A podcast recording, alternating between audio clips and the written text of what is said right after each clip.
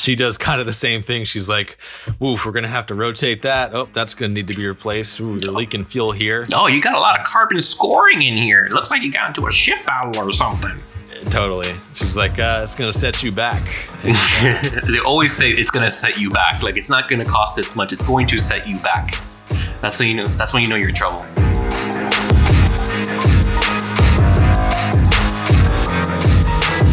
Welcome to Death Watch, a serial watchcast about Disney, Star Wars, The Mandalorian. I'm Mike Bennett. And I'm Chris Skull. And today we'll be talking about Season 1, Episode 5, entitled Chapter 5 The Gunslinger. Episode 5 was written and directed by Dave Filoni, the first episode in the series not written by series creator Jon Favreau. So we've talked about Dave before in the past, uh, and with his passion with Star Wars. He grew up with Star Wars. He was heavily influenced by the original trilogy, and this episode definitely shows it. We're, we're seeing a lot of similarities in writing and, and pace to A New Hope, but there's also a lot of very familiar locations that we get to revisit. Namely, we're going to be in Tatooine. Mm-hmm. In fact, there's going to be a lot of shot by shot comparisons that you'll see in this episode of The Mandalorian and from A New Hope. So there's going to be a lot of little details that you might have missed watching this episode the first time around, and we're going to get into them as we go along. Great. I mean, it's it's really cool to see Tatooine again after you know 25 years of being in the series. We we see mm-hmm. it aging, as it were, and um, yeah, the the familiarity of the episode is uh, is really cool. So happy to be back and happy to have Dave Filoni directing this episode. So um, I'll recap uh, episode four where we left off. Mando was running after his shootout at uh, the Nevarro Bounty Hunters Guild and fled to a remote planet called Sorgan. He hooks up with a small group of villagers who they hire to him to protect them from some uh, some vandals in the area. He meets Cara Dune, who's a mercenary on the run, former rebellion drop trooper, and uh, forms an unlikely alliance with her. They protect the village, and at, the end of the episode, we we find out that bounty hunters are still continuing to hunt down both the Mandalorian, probably, but also the child. And uh, and Mando realizes he can't stay, so they leave, and and that's where we pick him up in episode five today. A um, few quick podcast errors and omissions from last week. Um, we mentioned the body double who is wearing the armor for most of the episodes uh, was Clint Eastwood's son. Uh, it's not. It's actually John Wayne's grandson. Um, mm-hmm. Hard to not hard not hard to confuse two great Western movie actors, but it is John Wayne's grandson Brendan Wayne who who mm-hmm. wears the Mandalorian armor for most of the time through the season one episodes. Uh, does a great job, um, but a lot of what we're impressed with with the subtle body language and, and motions is, is mm-hmm. his. Yeah, there's definitely a swagger. There's definitely a swagger to sure. it. And uh, and I apologize for the editing of last week. The talk tracks were a little unsynchronized, and it sounded like we were interrupting each other when we weren't, even though we probably actually were a lot of the time. But yes, it's usually a lot worse. This week we will do better. So we're excited for season two. We're going to share some updates with you. Uh, very recently, they uh, announced some uh, official updates, especially with the season two actually launching at the end of this month on the 30th. For instance, uh, Jon Favreau is coming back. There's going to be eight new, eight more episodes like season one. Uh, Jon Favreau is going to be doing a lot of the heavy lifting when it comes to the screenplay and the writing. And Dave Filoni is actually only be writing one episode, so kind of interesting to see where Jon Favreau's vision is going to be taking us. Um, I'm most excited for the inclusion of Ahsoka Tano uh, mm-hmm. which is going to be played by Rosario Dawson. And the hooded actress, the hooded woman that we see in the trailer, is played by Sasha Banks. She herself is a professional wrestler. Uh, we don't know what her involvement is, um, but if it's anything uh, like Cara Dune's character, how they're bringing in you know professional uh, MMA and um, wrestling type uh, figures, there's going to be a lot of you know hands-on action. It'd We've be con- great to see her in that wrestling shot that we got from the trailer. see her just like pile driving one of those Gamorrean fighters out there. Um, oh, just one one right after the other. It's going to be. I'm I'm excited for that. That'd be great. Uh, the Bo-Katan Kryze, we know her as one of the true Mandalorians. If you've ever watched the uh, the Rebels and the Clone Wars series, she's being played mm-hmm. by Katee Sackhoff. We know her as Starbuck uh, from Battlestar Galactica, and and, yeah, and, and she actually voiced her she voiced Bo Katan in the animated series too. So Oh, awesome. you'll be very familiar with her voice as, Yeah. the, as the character, and then you'll see her playing the live action character as well. And and speaking of voice actors playing uh, the real actors, uh, Temuera Morrison, uh, we know him as uh, Jango Fett from Attack of the Clones. He also did the uh, voiceover work um, for the Clone Wars series for every clone that you've that you've ever met.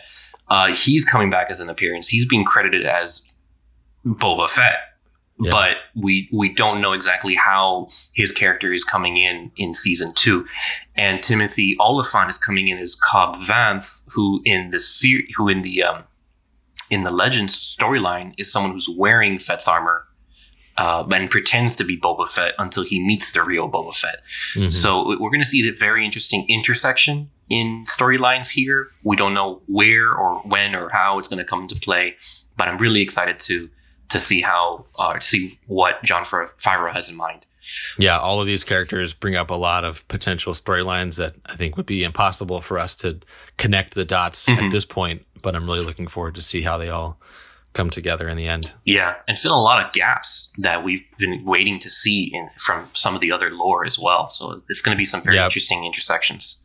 Hopefully, Bo Katan storyline helps us fill in the, the gap about how the dark saber hmm fell into Moff Gideon's hand, and and just overall what what the Mandalorians as a people have become since we've seen them last in the Clone Wars and Rebel series. Yeah, or even how Boba Fett crawled out of that, you know, out of that Sarlacc pit. You know, that's that. I want to know what happened then.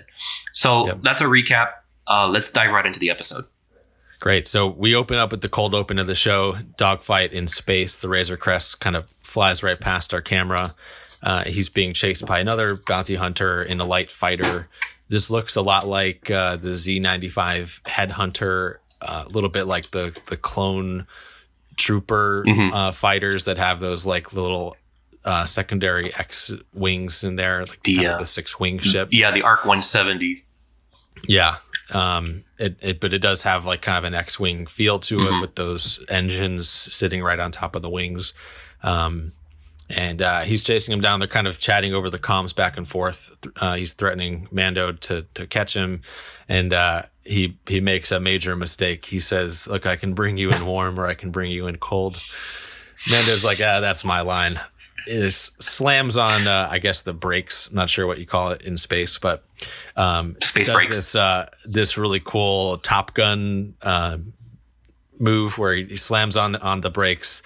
The fighter blows past him, and then he f- he engages his engines again, chases him down, pulls him into his sights. We get a look at like it's we see a lot of these fighters have similar targeting systems Mhm. with the, the little the icon of the ship kind of flowing around um, and then falling in the crosshairs, and then they they pull down forcefully on the the triggers, and uh, he blasts them, and you get a cool like scream of the guy like ah as he blows up. Yeah, that's classic, classic movement, classic space flight move. Classic. Yep. And uh, and then we fade into the the Mandalorian title credits and the uh, the theme music that we've come to love. Mando's pretty roughed up. He got shot in the engine. He's kind of uh, he he shuts down his engines actually, or the the computers actually start to shut down. He's got blaring alarms going. Um, we when the power shuts off, we hear the child kind of giggle. he's like this, he's finding this whole situation hilarious. kind of reminds me of that meme of uh, from the from the Simpsons where it's like the kids on the back of the bus is like, "I'm in danger." yeah, he's definitely uh, not matching the emotions of the moment. Nope. And uh, Mando reboots for some reason. His ship just turns right back on, and uh, we see kind of Tatooine off in the distance. And uh, he starts flying. We get over the radio. This is Mos Eisley Tiger uh, Tower. We're tracking you, and they direct him to Bay 35. Um, I was trying to look and see if there's any significance to Bay 35. Perhaps if this had been where the Millennium Falcon had landed in A New Hope. It, it didn't seem, it seems like maybe in a, a Legends story they used this, but in general, this doesn't seem like it had any major significance um, in the series to date. Um, as he's landing, we, we get a look apparently there's two moons around Tatooine, Mhm. which makes sense that there are moons around a planet. I just don't know if we've ever seen Tatooine's moons.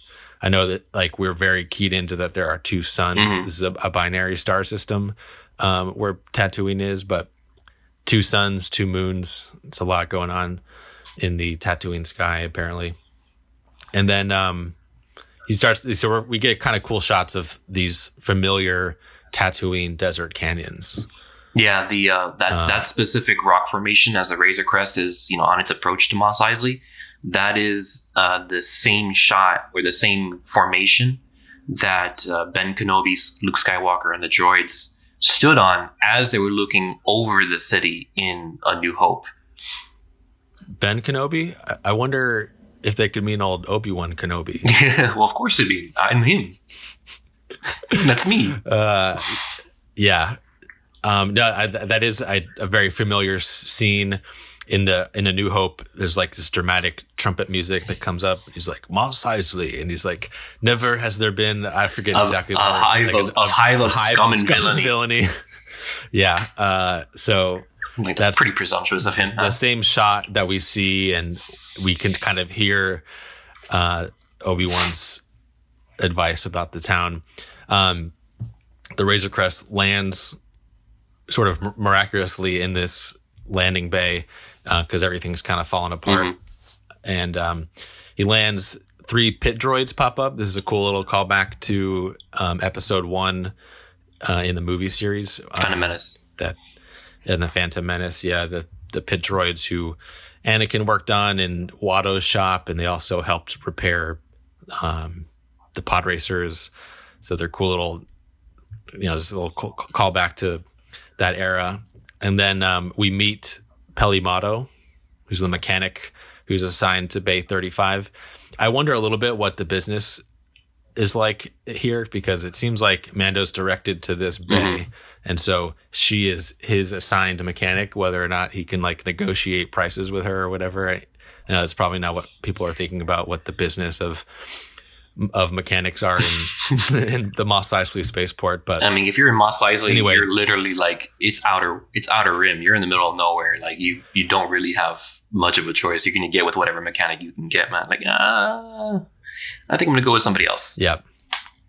So he gets assigned uh, Peli Motto. She is played by Amy Sedaris, who's, um, if you're familiar with Strangers with Candy, uh, kind of back in the day, she was a great character on that show. Played uh, alongside Stephen Colbert. Um, she was in Unbreakable Kimmy Schmidt. She does a lot of voice acting, including the movie Puss in Boots. She has over 114 actor credits on IMDb, so she is kind of all over the place. And and her her performance here is is great. Like she just has so much attitude, so much character. Like she's just a really great addition to to the show. And she's worked with Jon Favreau before, so I have a feeling that um, he he tipped for her to to take this role Mm-hmm. specifically because he worked with her on Elf, and she actually did. And, and eventually, Oh, yeah. when she sees the child, she looks, she says the same exact line as she does to uh, Buddy the Elf. She goes, "Oh, look at you!" And that same kind of you know childish, you know, parental goo goo gaga kind of you know salutation. That's Yeah. funny. So t- when uh, when she walks up, we get this uh, classic mechanic or sort of I don't I don't have I've never had a mechanic like this, but it's uh it's definitely like a a comedy bit where the mechanic comes up and starts naming off all of these things that are wrong with your car. Uh, Dane Cook does a, a great bit on it. It's that same vibe you get with any auto mechanic you've ever dealt with. Even though you're listening and nodding, in your head you're like, this guy is f- me big time. You just believe whatever they say. They're like, yeah, we had to replace the roof on your car. It was peeling back. It resented the rest of the car, so we replaced that. Also, there was a tiny unicorn in your exhaust, and he was jumping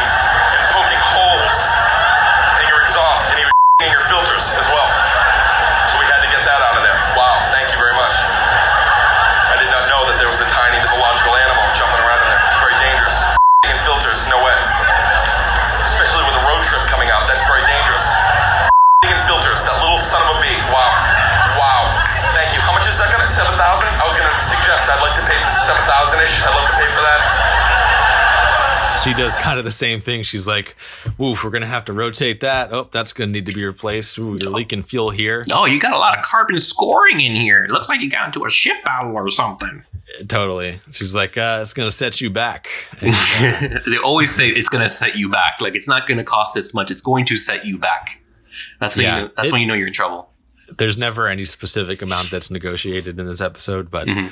Mando's like, "Look, I got 500 Imperial credits," which again, I don't know what those are worth out here. They didn't seem to be worth anything ever in this series. Imperial credits, I guess those were Republic credits from the prequel series. I don't. I, maybe Imperial credits have more valuable, more value than the Republic credits that uh, I'm not familiar. Qui Gon Jinn try to use. I'm not familiar with the uh, space economics in the Star Wars universe. I think we needed another three episodes just to talk about the politics and the economics of Star Wars.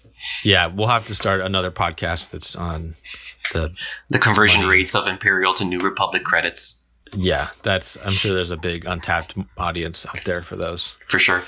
So, um, you she's saying we got to do all these things, and then Mando very specifically is like, no droids, and He again, actually not- shoots one not of the droids, doesn't he? uh, he shoots at it. I think it, it's in the in the dirt right before he walks up to his ship, and he does that whole little collapses and falls to the ground. Um, th- those are just great droids. They they seem kind of you know like idiots. Um, a lot like uh, They're, they've got a very The- Three Stooges kind of vibe to I them. just say the Three Stooges, and they're like they're almost always in triplicate pair, like Yeah. So they they do have the Three Stooges kind of like what who which way you, and then they'll, they even like poke each other in the nose to to collapse. So they definitely they've got to be modeled off of the Three Stooges. Um, we should look into that. Um, we get another instance of real world tech Oh, showing man. up in a galaxy far far away. So we have what's what's the tally that we have so far? We have uh, ladies' razors used as communicators. We have ice cream machines used as Camtono uh, Yeah, crates. We've got the Home Depot threaded rod and, and screwball shifter knob. in in this episode, we see one for uh, the flight stick. One of the flight sticks that Mando's using is actually just a glued on. And I had to look this up. It's called the Thrustmaster T16000M game controller, which is very pop- popular for the space simulation and space shooter community. So if you're playing the new Star Wars uh, uh, Squadron Squadron. now, this would definitely be you- again the Thrustmaster T16000M game controller. they just painted This it. episode brought to you by if you would like to buy this game stick, Follow our Amazon affiliate link. Game Thruster slash Death Watch for ten percent off. I'm telling you, there's probably a market in there. And the uh, machine, when she's scanning for the uh, carbon scoring Peli Motto, she is actually using um, a Black and Decker thermal leak detector. Yeah, I think it, just- looked familiar. I like I, we're both architects and like got the HVAC guys on on site. Well, they shoot them up at like the air conditioning ducts to make sure the air is coming out at the right temperature. um, but it is it is kind of funny to see it. They just So. painted it black. Call it. It's now just a. It's no longer Black and Decker. It's just black and blacker. Yeah. I like it. Thank you. So Mando's like, look, here's I got 500 credits. She's like, this was just- going to cover your landing fee. He's like, I'll, I'll be good. I'm good for it. And uh, and he leaves. And we haven't seen the child here. Actually, there's a, a quick scene when he's landing. The child is asleep, and he's kind of like, this is another little fatherly moment. He's gently like laying him down in the pram to take a nap. Um, and he doesn't follow him out of the ship this time. He he stays in the ship. We don't see him the entire time. We're talking to Pelly, and and then he leaves, goes through the uh, the airlock out into town, um, and we don't we don't have the kid going with him. So then we are following Mando as he walks through the familiar Mos Eisley streets. We've got the moisture evaporators kind of spaced out, like the oil machines in California town. just, um, just- just sucking up moisture. Yep. Um, and uh, we get this pretty cool shot of the stormtrooper helmets on pikes. Mhm. Um, and I, I wonder where these come from because I, I assumed Tatooine was kind of out of the eye of the Empire. They didn't really care about it. They didn't ever occupy it. And the only time they may have been there would have been at the beginning of New Hope when they were tracking down Leia. Mhm. But I suppose they did actually end up coming back to Tatooine for a period of time. It would explain a lot of why Mos Eisley is kind of roughed up. Mhm. Um, I th- the Imperials always had uh, policing. They they had um, sort of police duty uh, troopers on different outposts and throughout uh, throughout the galaxy. So Yeah. it's it's not unthinkable that there's going to be at least a short order of you know some troopers deployed there just to try to attempt to, to keep you know quote unquote keep the peace. Uh, obviously, the uh, after the end of Return of the Jedi, the locals in Mos Eisley had other plans for said troopers Hmm. as we can see on their heads with with pikes. yeah, Early- they didn't make it. Early retirement. Yeah, forced retirement. Um, and uh, and then kind of spliced into this, we've got we cut back to the uh, the hangar bay, and we hear this like so. The pit droids and Pelly are playing Sabacc, which is a card game we've seen multiple times throughout. Um, not really the original movie series, but in in things since then, it's a a card game. You know, feels similar to like poker or whatever. Mhm. Um, some kind of multiple card. Uh, there's like four sets, and you try to get a series or a run. I actually have a, Um, a set myself. do you I have do. Sabacc? I do have a sabacc. I got it. I got it right here. And uh, Wow. yeah, it's actually kind of fun. Be- Uh, you don't need that many people. You can play with as little as two or as many as eight. You know, kind of like it's like poker in that sense. Um, but it's Yeah. more like a combination between Uno and Blackjack, where the goal is to get to zero. So you have Hmm. Yeah. like positive and negative cards, and that's when uh, we we know it. We're familiar with it because it's infamously known for Han Solo beating um, Lando Calrissian to win the Millennium Falcon. It was a game of sabacc where supposedly one or both of them had had cheated, and we see that in the Solo movie, uh, sort of reenacted. So the uh, equivalent of having you know the ace in the hole is trying to have a high enough like negative card, so you can be as close to uh, zero as possible. Uh, in the Knights of the Old Republic video game series, there's a mini game that you can play kind of on any of the planets called Pazaak, which is basically the same rules. It's you you sort of buy your own deck of like Yu-Gi-Oh or Pokemon Mhm. cards, which are some combination of plus or minus or plus or only minus cards, and then you go into the hand and you you you play it to get as close to zero as you can. It's basically the same Yeah. rules, um, except you have your own little like pet deck as opposed to just a standard deck that gets dealt out each time. Um, but uh, yeah, that game, I guess, uh, whatever it is, a thousand years later from the video game series gets changed to Sabacc. Um, but it is a it is a cool card game. Uh, so they're playing, they're betting each other some some um, a motivator, some nuts, and then we hear this like really strange shriek, um, which doesn't get explained, and I haven't really heard many people talking about it, but it is kind of chilling. It's not like a like a, a cry, Mhm. like oh the baby's waking up, which we do hear later in this in the show. Um, but it, it all it sounds kind of like when um, Emperor Palpatine is fighting um, the Jedi who come to arrest him, and it's like a Sith shriek, which is like I, some form of attack.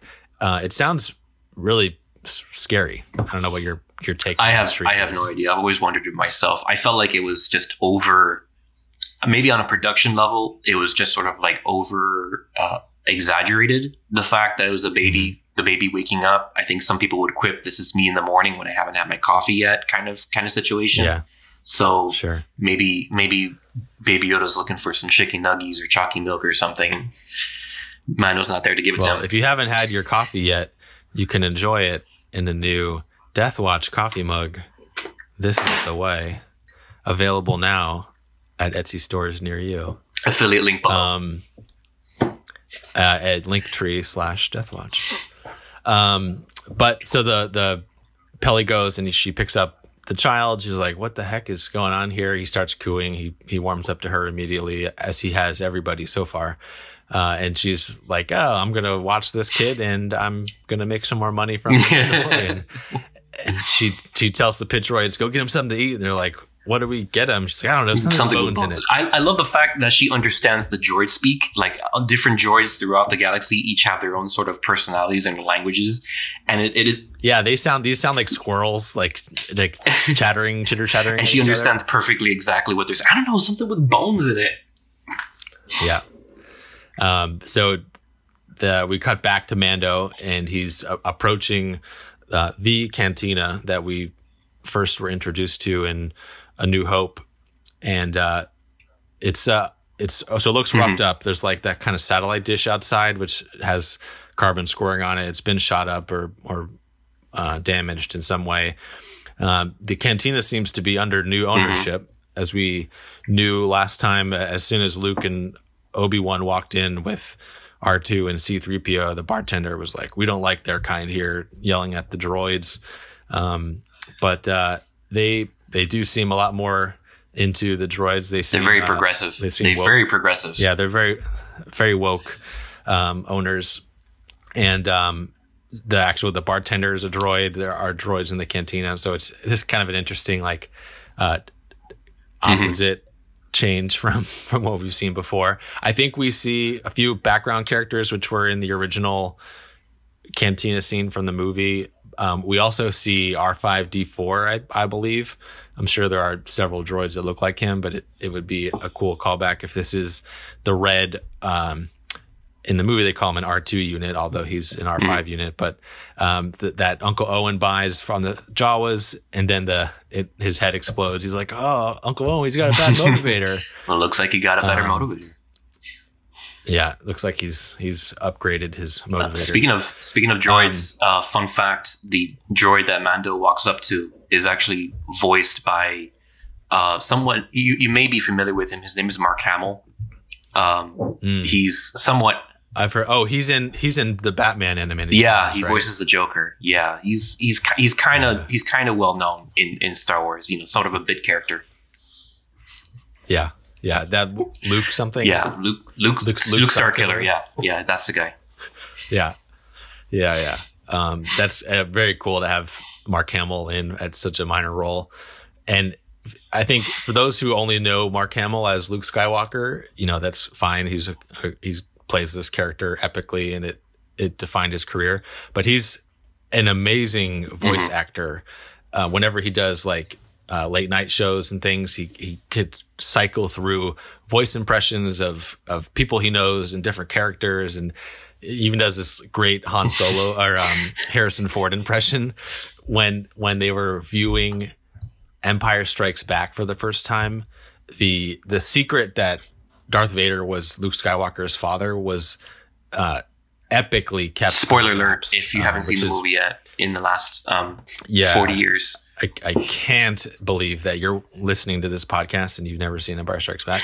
But um, only f- like four people knew that, um, including Mark Hamill, George Lucas, and like two producers, and that's it.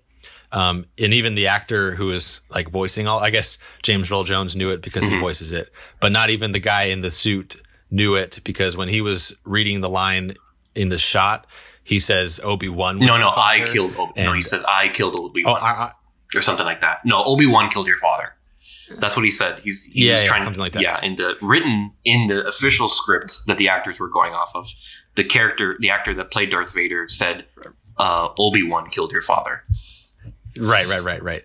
Um, and and but George Lucas gives the direction to Mark Hamill to react, knowing that he finds out that Darth Vader is his father. Anyway, he does this impression of just the way Harrison Ford leans over to him, and he's like, "You can tell me? It's like it's like you know the, the perfect impression of Harrison Ford. Um, There's so actually Mark Hamill. yeah, he's still, in serving the serving some drinks. Speaking of Han Solo, there's a great Han Solo callback uh, in this scene with this new character that we're meeting. Yeah. uh, Toro Calican. Yeah, so Mando's like, look, I need some some uh, I'm a, some bounty work. He's like, the guild doesn't operate it here. He's like, that's fine. I don't need bounty hunter guild work. He's like, your situation. It's just it's like there's nothing here. why is it that the droids always And have the, like the best, driest humor?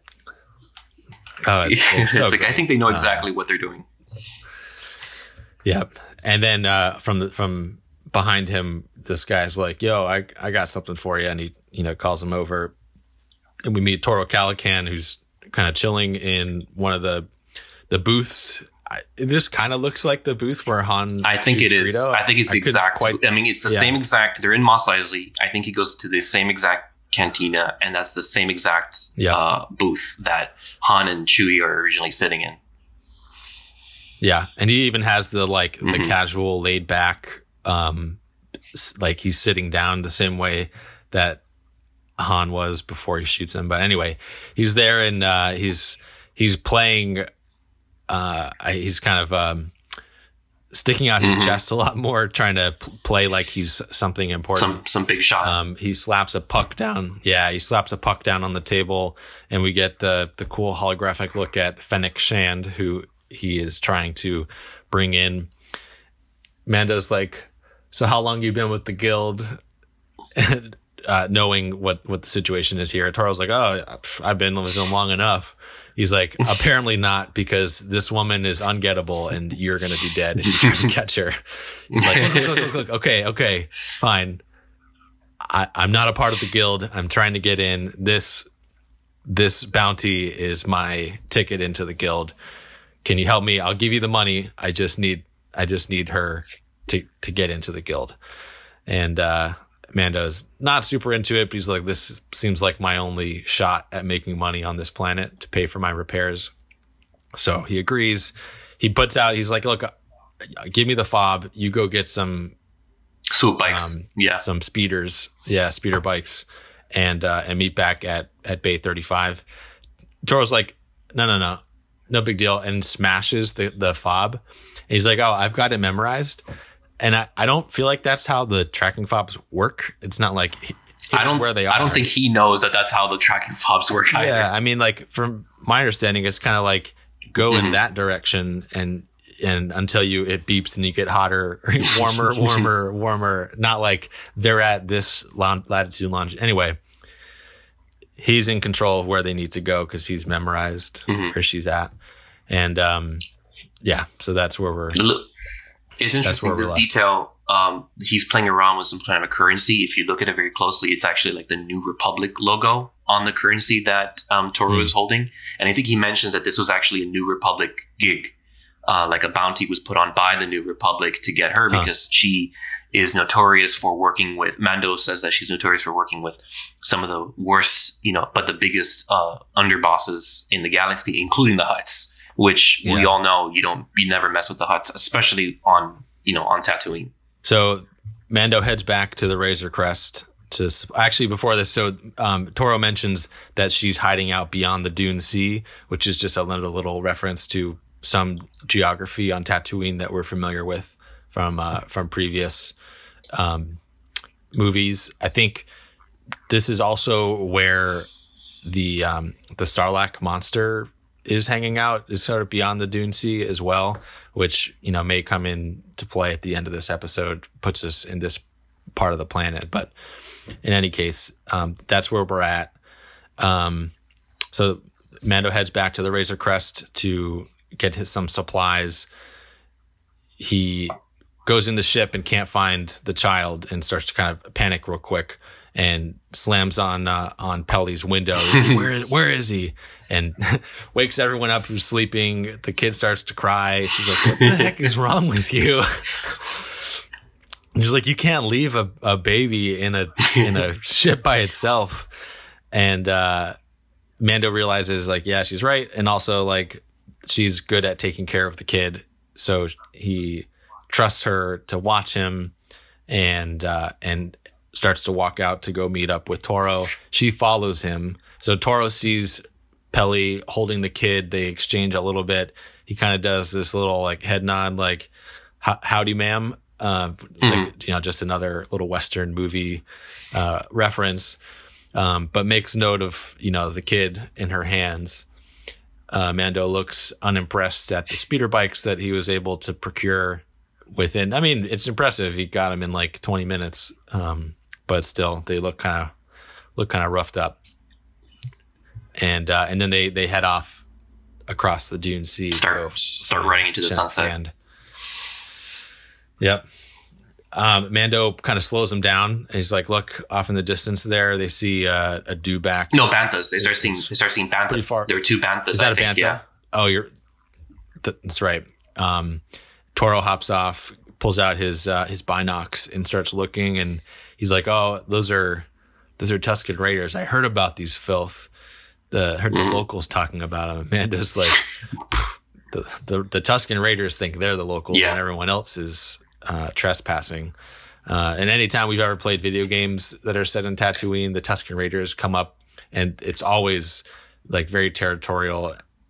Anytime you're anywhere, you're getting attacked by Tusken Raiders because that's very accurate. That they see this planet as sacred to them, and everybody else is trespassing. Um, and uh, kind of he's, he's trashing them, and he's like, they better keep their distance. And it's uh, the same classic trope from the first uh, chapter of The Mandalorian. Uh, he pulls the binocs down, and Mando's like, well, "You tell him yourself." They're standing right next to him, and they, they do the, The, uh, the Tusken Tusken chant that they're most no, most noted for. Yeah, love it. And uh, so Toro kind of jumps back for a second. Mando hops in and starts to communicate to them. He doesn't obviously speak their language, but he starts kind of Mhm. gesturing at them. Yeah, And it seems like this is like yeah. sign language. I, I find it. Um, I it definitely has elements of of real uh, uh, sign language, like human sign language. It could have just been. I couldn't really identify, you know, what the dialogue was between Mando and the and the Tusken Raider. Um, it, but it's interesting that I've not, I noticed two things. Uh, one that Mando, being in the business that he is in, has to know a little bit of different languages, like how he knew just very broken, basic Jawa uh, from the previous, you know, previous Right. episodes, and now he has like some fundamental understanding of of the language that the Tusken Raiders speak in. And the second, yeah. Well, and he speaks their language, but he also like speaks Yeah, their culture. he understands the culture, it- yeah. it's really specific to know, not just like, "Hi, how are you? Mhm. Can we get by?" It's like, "Hey, I know that this Mm-hmm. is religiously sacred to you, and there's some transactional nature that we can do for me to get through here. exactly. What do you want?" The uh, other thing is that the um, other thing I wanted to bring out that the actor portraying that Tusken Raider is an actual deaf actor. He's uh, he's been working as an actor for over twenty years. Um, his name is Troy Kotsur. So I, I I really appreciate the fact that one they're they're putting a bit of a spotlight on this relatively unknown culture of the Tusken Raiders. You know, we always like like to your point, we always see them Yeah. as kind of like very aggressive and territorial, but you know, they are history. They have a history. They have a culture. They have a language, and and um, two, Yeah. they cast an actual. Uh, they cast an actor who actually knows ASL to communicate with with Mando, right. and we don't we don't know exactly what they meant, but you can see kind of like the gestures, like over. We want to go over mountain. We want to make I don't know square. He makes a square gesture, like we want to make a deal deal that's fair for everybody or something. I'm not really sure. Yeah. Yeah. No, it is it is a cool little exchange. And uh at the end of it, Mando's like, Let me let me see your uh your binocs real quick to Toro. He's like, Why? He's like, just give them to me. He grabs them and then he tosses them to the the Raider. He's like, wait, wait, what? Those are those were mine. Those are brand new. He's like, Yep, they were brand new. And then off transaction. They're not yours anymore. Yep. So they they pay them the binocs so that they can get through their land. Uh, and this here, this moment, and a lot of these scenes out here is another um, example of the large LED screen set that we've talked about before. A lot of the like distant sand dunes are are this um, multi whatever digital screen. Um, some of the sand is actual physical sand that they're walking on, uh, but it gives that sort of infinite location without having to be actually shooting in Tunisia, uh, wherever they were at for some of these scenes.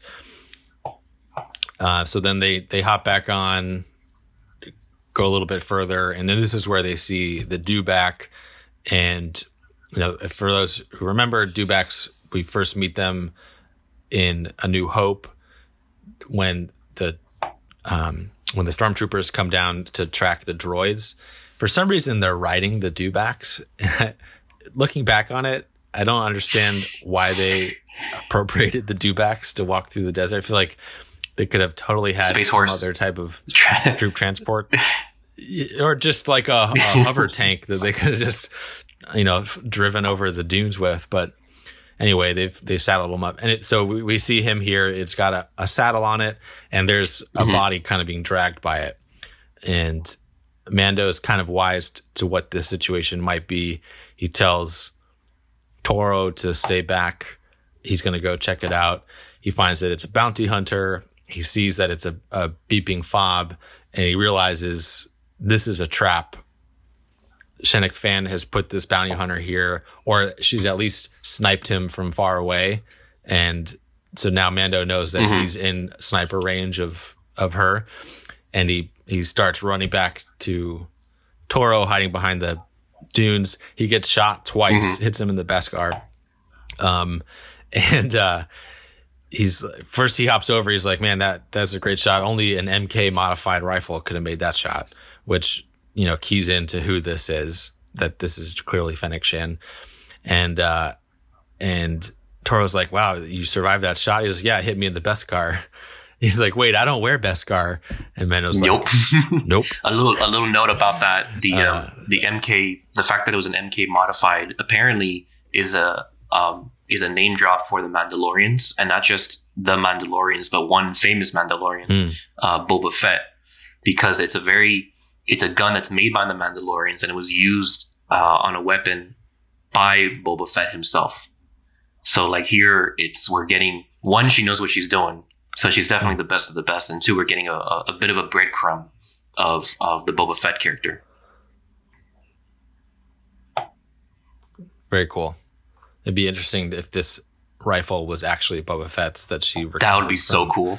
The wreckage of the of the uh the sail whatever the sailboat that Jabba gets exploded on. Uh so then uh Mando's like, look, we're pinned down in bright daylight and she's got the high ground. We're not going anywhere. She's not going anywhere because she has the high ground. Let's just wait till dark. I'm gonna go lay down and uh, and take a nap. You got first watch. So uh, just like Mando is going to lay down and take a break, why don't we take a break and uh, and let you hear from our sponsors? We'll be right back. And we're back. So it is now nighttime. Toro's like, all right, it's time to get this show on the road. He goes to wake him up. He's like, Mando, come on, get up. And uh, and Mando doesn't move. And there's this kind of great bit where he's like, "Oh, you're so tough. Look at you sleeping, blah blah." blah." He kind of whips out his gun at him, trying to be like super cool, ha ha ha. And Mando's like, "Are you done yet?" You done? uh, he's like, "What? Oh yeah, nope, no big deal." He tries to like play it off, but like kind of smooth, cool. Like, oh yeah, just uh, yeah, just kind of checking my sights here. Yeah, no, no problem.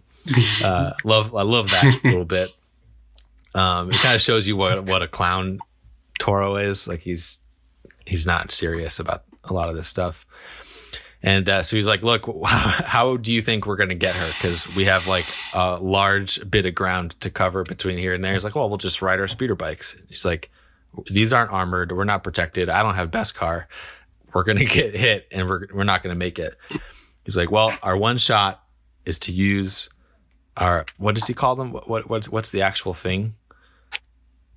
Um, I don't. I remember they were like flash. Um, I don't. I, I don't I remember what they were called right now. Uh, but the idea is that they um, basically shoot off. They're Like kind of like yeah. uh, flares, like light flares. Yeah, so they Yeah. he's like, we're just gonna alternate. You shoot, then I shoot. These flares, they're gonna blind her scope for a few seconds each time, and let's uh bob and weave a little bit and try to just juke her out, and that's our best bet. And Toro's not convinced that this is a great plan, but goes with it nonetheless. They take off, start alternating their flare shots. Just as they're getting close, Mando gets hit and knocked off of his speeder. And Only because uh, Toro misses his shot. He, I think he shoots his flare Yeah. into the ground right. by accident, and it, it gives it gives Fennec the, the shot that she needs for Yeah. uh, Again, for another Mando. example of Toro not being like a particularly competent. yeah such a noob. Yeah. Such a noob. And, uh, but Mando falls down. Toro keeps going. And as Fennec is about to take like the final shot, the kill shot on Mando, Toro hops out from behind the rocks and he's got his, his gun pulled and he's like, stop right there. Like, don't don't take this shot. And then uh, a moment later, Mando comes up, and they they tie her up and get ready to to take her back, and realize that they've only got the two speeders. And they can't take her. Or no, is the one speeder is No, they- wrecked? The one speeder gets shot exactly because when she shoots Mando, he gets knocked off, and and and that's and Right, so they only have wrecked. one speeder now, which I suppose could take two of them, but not all three of them. And uh, Mando threatens like, "Well, we could drag you back to to um, to Fennec Shand." So we we meet a little bit about her. Fennec Shand is played by Ming Na Wen. Um, you'll recognize her from several uh, things over the last, I guess, thirty years, really. Um, I I first knew her from the show Stargate Universe, which you know has been seen by over ten people. Um, but uh, she played in that that series. She also voiced uh, Mulan in the original Disney animated movie back in the '90s, um, and she's done a lot of work in between those two times. Yeah. Also, an, another little known movie that many people may not have have, have yeah, watched. you know they should they should do a remake of that, like a live action remake. I feel like that would do Yeah. really well. Yeah, I think I think that would be a good idea. And um, you know what? And just just to add, it would do so well. People would be willing to just throw an extra like thirty or forty bucks just to be watched, just to watch it Yeah. on already. Like you know, I already Paid paid service. for Disney Plus, but I'll pay twenty extra Yeah. dollars to watch it this month. Disney uh, Disney plus Yeah. twenty Disney bucks. Plus twenty. I like it. Um, so uh, M- Mando agrees. The only solution is to go back and get the dewback. He initially tells Toro to go get it. Toro's like, "Look, if I leave you here with her, you're going to take off, and I'm going to be stuck with nothing." So Mando's like, "All right, fine. I'll, I'll go. I'll go get it." He looks at it. He we get another shot of the tech of his visor. He looks out over the range, and he can kind of see the heat signature of the dewback Mhm. sees that it's way off, but he's like, all right, fine, I'll go get it. And, uh, and that leaves Toro alone with Fennec Shand. So It's it's a long time passes because when we see them again, it's already almost like daybreak, and Mando's on foot, so it can take many yeah, I mean, if we assume, you know, for him to get to it. like their day is roughly the same as our day on Tatooine. I don't know how the two suns work, but they seem to set at the same time. But, um, if, if they started this assault just after it turned dark and there's, you know, 10 to 12 hours of darkness, they, uh, it, it takes Mando a solid nine ten hours to go get and come back with that dewback. So they're, they're alone for a while. And, uh, and Fennec Shand starts to, you can see that she's an expert at her craft. You know, she's captured at gunpoint, about to be taken in for a bounty, and she doesn't seem shaken. She doesn't seem like she's scared of this happening. And no, she's trying to talk her way. yeah, but even then, but not in a way that's like I'm terrified. Look, I'll you know like the we saw in the first scene of the first episode when um, Horatio Sands is trying to get out of being captured. expert yeah. negotiation, expert he's, negotiator. he's panicking and like, oh, I'll pay you. How much was it? Blah, blah, like, please let me go. Blah, blah. She's like, yeah, you know, you've caught me. You'll definitely get into the guild. But I don't know. I think, I think that Mandalorian's got to be a pretty big deal, right? I mean, how many of those guys do you see around? And then, uh, she Yeah, actually she- Mando she tips him off. something about she's like have you have you been to Nevarro lately and uh, and then she tells Toro about the recent shootout from the Mandalorian covert on Nevarro, saying uh, one of the Mandalorians left and took a high prized target, and this is this is where we trigger Toro's like, wait, I I saw Mando with a, an interesting looking character back at the ship. Maybe this is the guy who has the bounty out for him.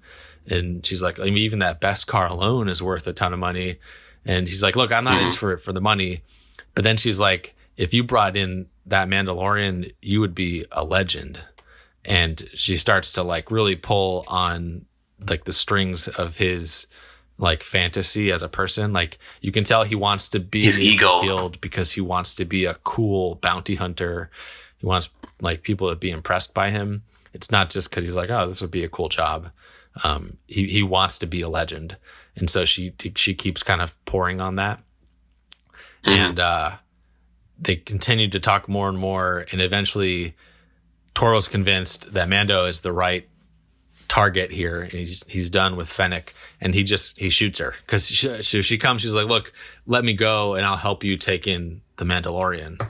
And um and Toro wisely realizes that if he lets her out, she's gonna kill him. Um, and so just before you know, she's kind of reaching out her shackles for him to release, and just before he does, he shoots her and leaves her, um, you know, where she's standing next to the rocks, and takes off. And then the next scene is um, Mando comes up, realizes what's happened, sees Fennec's body, sees that the speeder bike is gone, but he's all he has is his dewback and he's way outside of the city limits. Um, Mhm. So presumably he sort of is panicking while moving incredibly slow on the dewback to get back to Mos Eisley. I I mean, giant uh, Gila monsters can only move so fast. So And I mean, like we have, we, we know from Mandalorian lore and other things that they're good at at at uh, controlling animals, um, and we even see it in the, earlier in the series where he hops on the the blurg and controls it. But anyway, he rides the, the animal back, goes to Bay Thirty Five, and uh, Toro has taken hostage of everybody there. He's got the child in his hands. He's got Peli um, kind of by his side, and uh, he's he tells her Mhm. to go take his weapons and tie him up. And uh, and as she's doing that, he's got his hands kind of like behind him, his head, and she sees that he's preparing to like blast the flare. And you get this kind of like quiet, "Oh, you're smarter than you look," um, line. and uh, so Mando blasts the flare, and it, it blinds him for for a second, and he starts kind of shooting blindly where Mando was standing, and then Mando gets around and shoots um, Toro, and then they kind of panic and run over to look for the kid, and who's no longer there. Uh, and they've like for a moment you're like, what just happened to him? Like he was right, he was being held by him. Did he get shot or you know ev- evaporated or something? And then like way off to the side, he kind of pokes out from behind uh, evaporator, and you you get a little look at his force abilities again. Like um, he can just like move out of there really fast. We see Yoda moving like this when he fights Count Dooku in in Episode Two, The Clone Wars.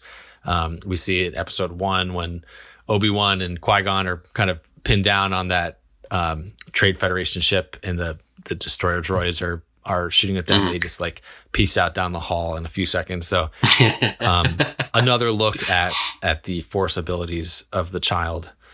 Um, so Mando gets the kid, and um, Peli's like, I, I, I suppose you didn't get to complete the job, huh? And you kind of get the sense that she's like, look, I, I'm, I'm sympathetic to your situation. I'm, gonna- I'm gonna let you go.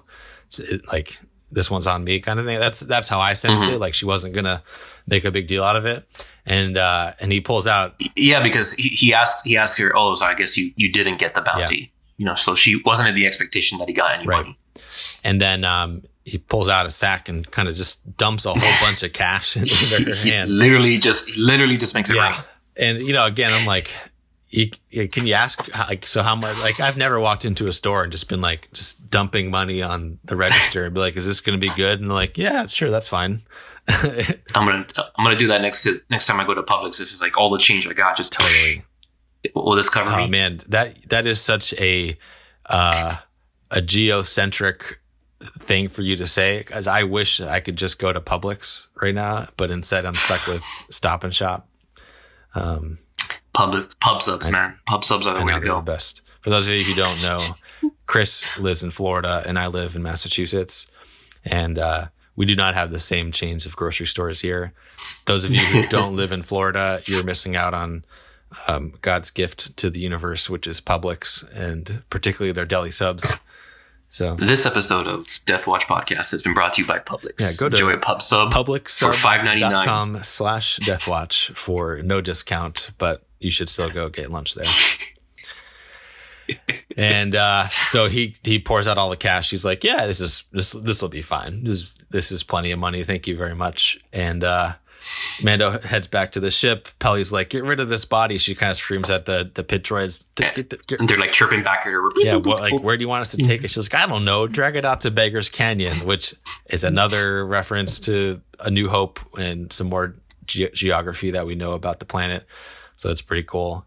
And then uh, Mando lifts off, starts to take a uh, fly out of the Mos Eisley spaceport, and then we cut back to Fennec Shand's body for the the last scene of the episode, and we slowly are zooming in on kind of her corpse on the ground, and then we start hearing um, boots and spurs as they are walking over towards her. And you picked up on this more than mm-hmm. I did in the first pass. Yeah, there was. Um, you definitely do hear something that sounds like spurs or some sort of metal, you know, jingling.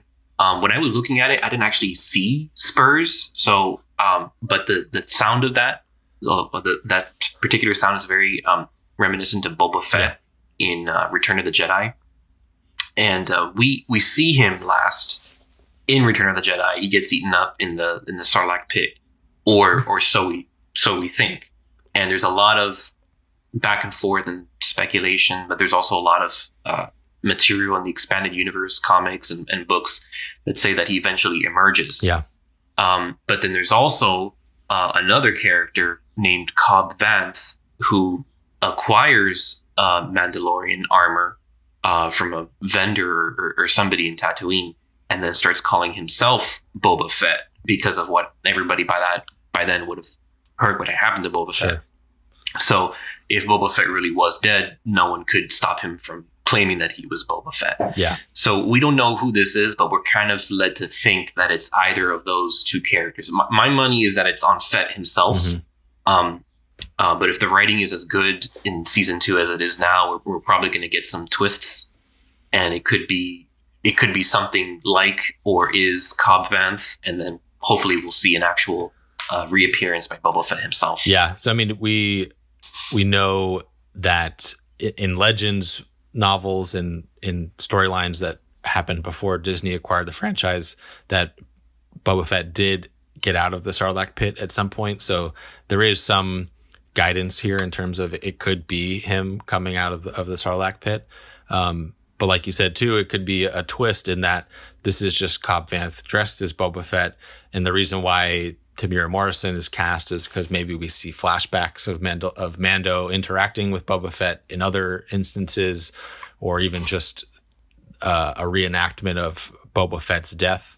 Um, mm-hmm. For those who don't know how a Sarlacc monster works, when when Boba when um, when um, Jabba the Hutt is describing what's about to happen to Han Solo and to Luke Skywalker and everyone, they're going to be thrown into the pit. Uh, actually, this is voiced by C3PO translating for Jabba the Hutt. Is that when you fall into the monster, um, you're slowly di- you will find a new definition of pain as you are slowly digested over a thousand years. And you know, at first you're like, well, you can't live for a thousand years, so obviously you're gonna whatever die of starvation in a few days of after falling in. But the Sarlacc has like toxins and things that it injects into you, which artificially keep you alive while you're torturously dying Oof. forever um, for a millennia. Um, so for sure, you know, like we've said before, this series is about five years after that um, Return of the Jedi scene.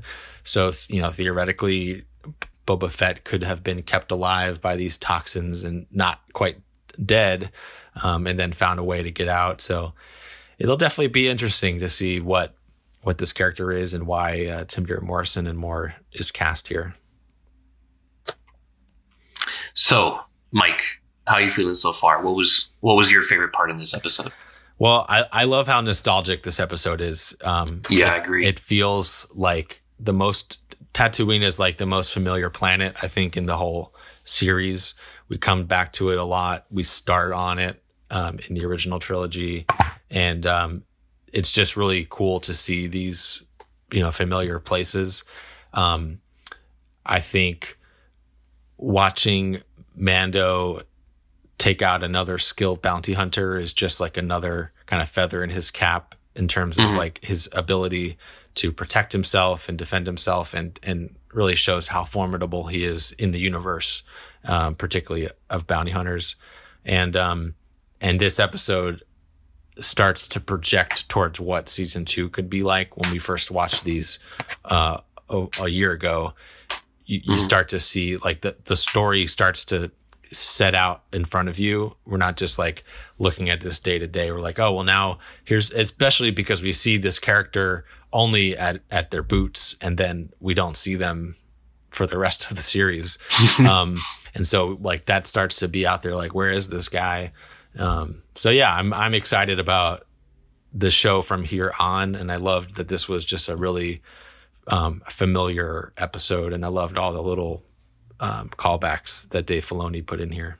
What about you? Yeah, I I agree. Actually, it does. I love the nostalgia. I love, uh, and this was a. You can definitely tell that this is a Dave Filoni driven episode, both in, in writing and directing. Um, it's sort of like his his means of fanboying Yeah. for the Star Wars universe, and uh, there's definitely elements of I don't want to say fan service, but a lot of callbacks for for truer fans. Um, also, other opportunities for us to see the character of Mando and his more human side, because, uh, for instance, when he's talking to the mechanic, um, he says "thank you," not really gruffly. He, you know, he it's sort of just that simple thank you. The way that he said it showed appreciation of the fact that she took care of the child, Yeah. that she also showed care for the child, and you know that she wasn't one of the few, few people. She was one of the few people in the galaxy that aren't like trying to take it for its wealth, for its bounty, and for its value, but rather for- because it's a it's a living being, Right. and um, and she was kind of taken aback by that. Like she wasn't really expecting a genuine thank you for him. So it's also really good character development on his part. Mhm. Um, doing he's doing what he has to do to survive and to protect the child, but he's also not losing his humanity in the process. Yeah. So that's it for this episode. Thank you all for joining us. If you like this episode, please subscribe, share, and leave a comment on Apple Podcasts. It helps other people find the show. Also, please follow us on Instagram at Death Watch Podcast, on Twitter at Death Watch Cast, and on the Magic Mill app. We've also announced before, we also have our first bit of merch uh, available and, and more on the way. Uh, we've got a couple of t shirt ideas we're working on and some other things. And you can find those at uh, linktree slash deathwatch. And that's again, that's linktr.ee slash deathwatch. And the link is in the show description. Awesome. So thanks for listening. This is the way. This is the way.